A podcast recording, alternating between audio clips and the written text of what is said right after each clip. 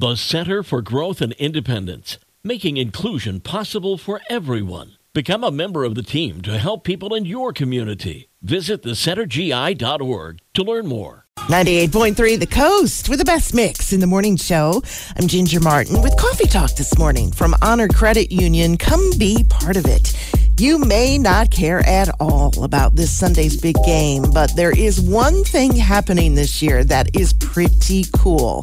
Typically, Navy jets do a flyover at the end of the national anthem. And this year, for the very first time in history, that flyover is going to be piloted by an all female team.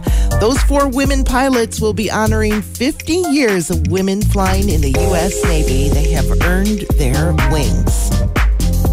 And wings happen to be the number one food that people serve up at their football parties.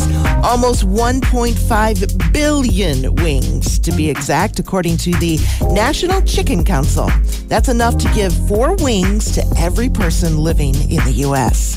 And snack food sales, they've jumped almost 11% this week as people are getting ready to host the party on Sunday. Snacks getting the biggest boost in sales include refrigerated dips, cheese snacks, pretzels, potato chips, and tortilla chips.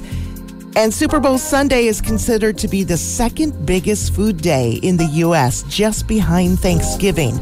Multiple studies over the past few years have shown that people take in anywhere between 2,400 calories to 11,000 calories. Considering the average, average person person should actually only eat about 2,000 calories a day, makes you kind of want to rethink that third piece of pizza.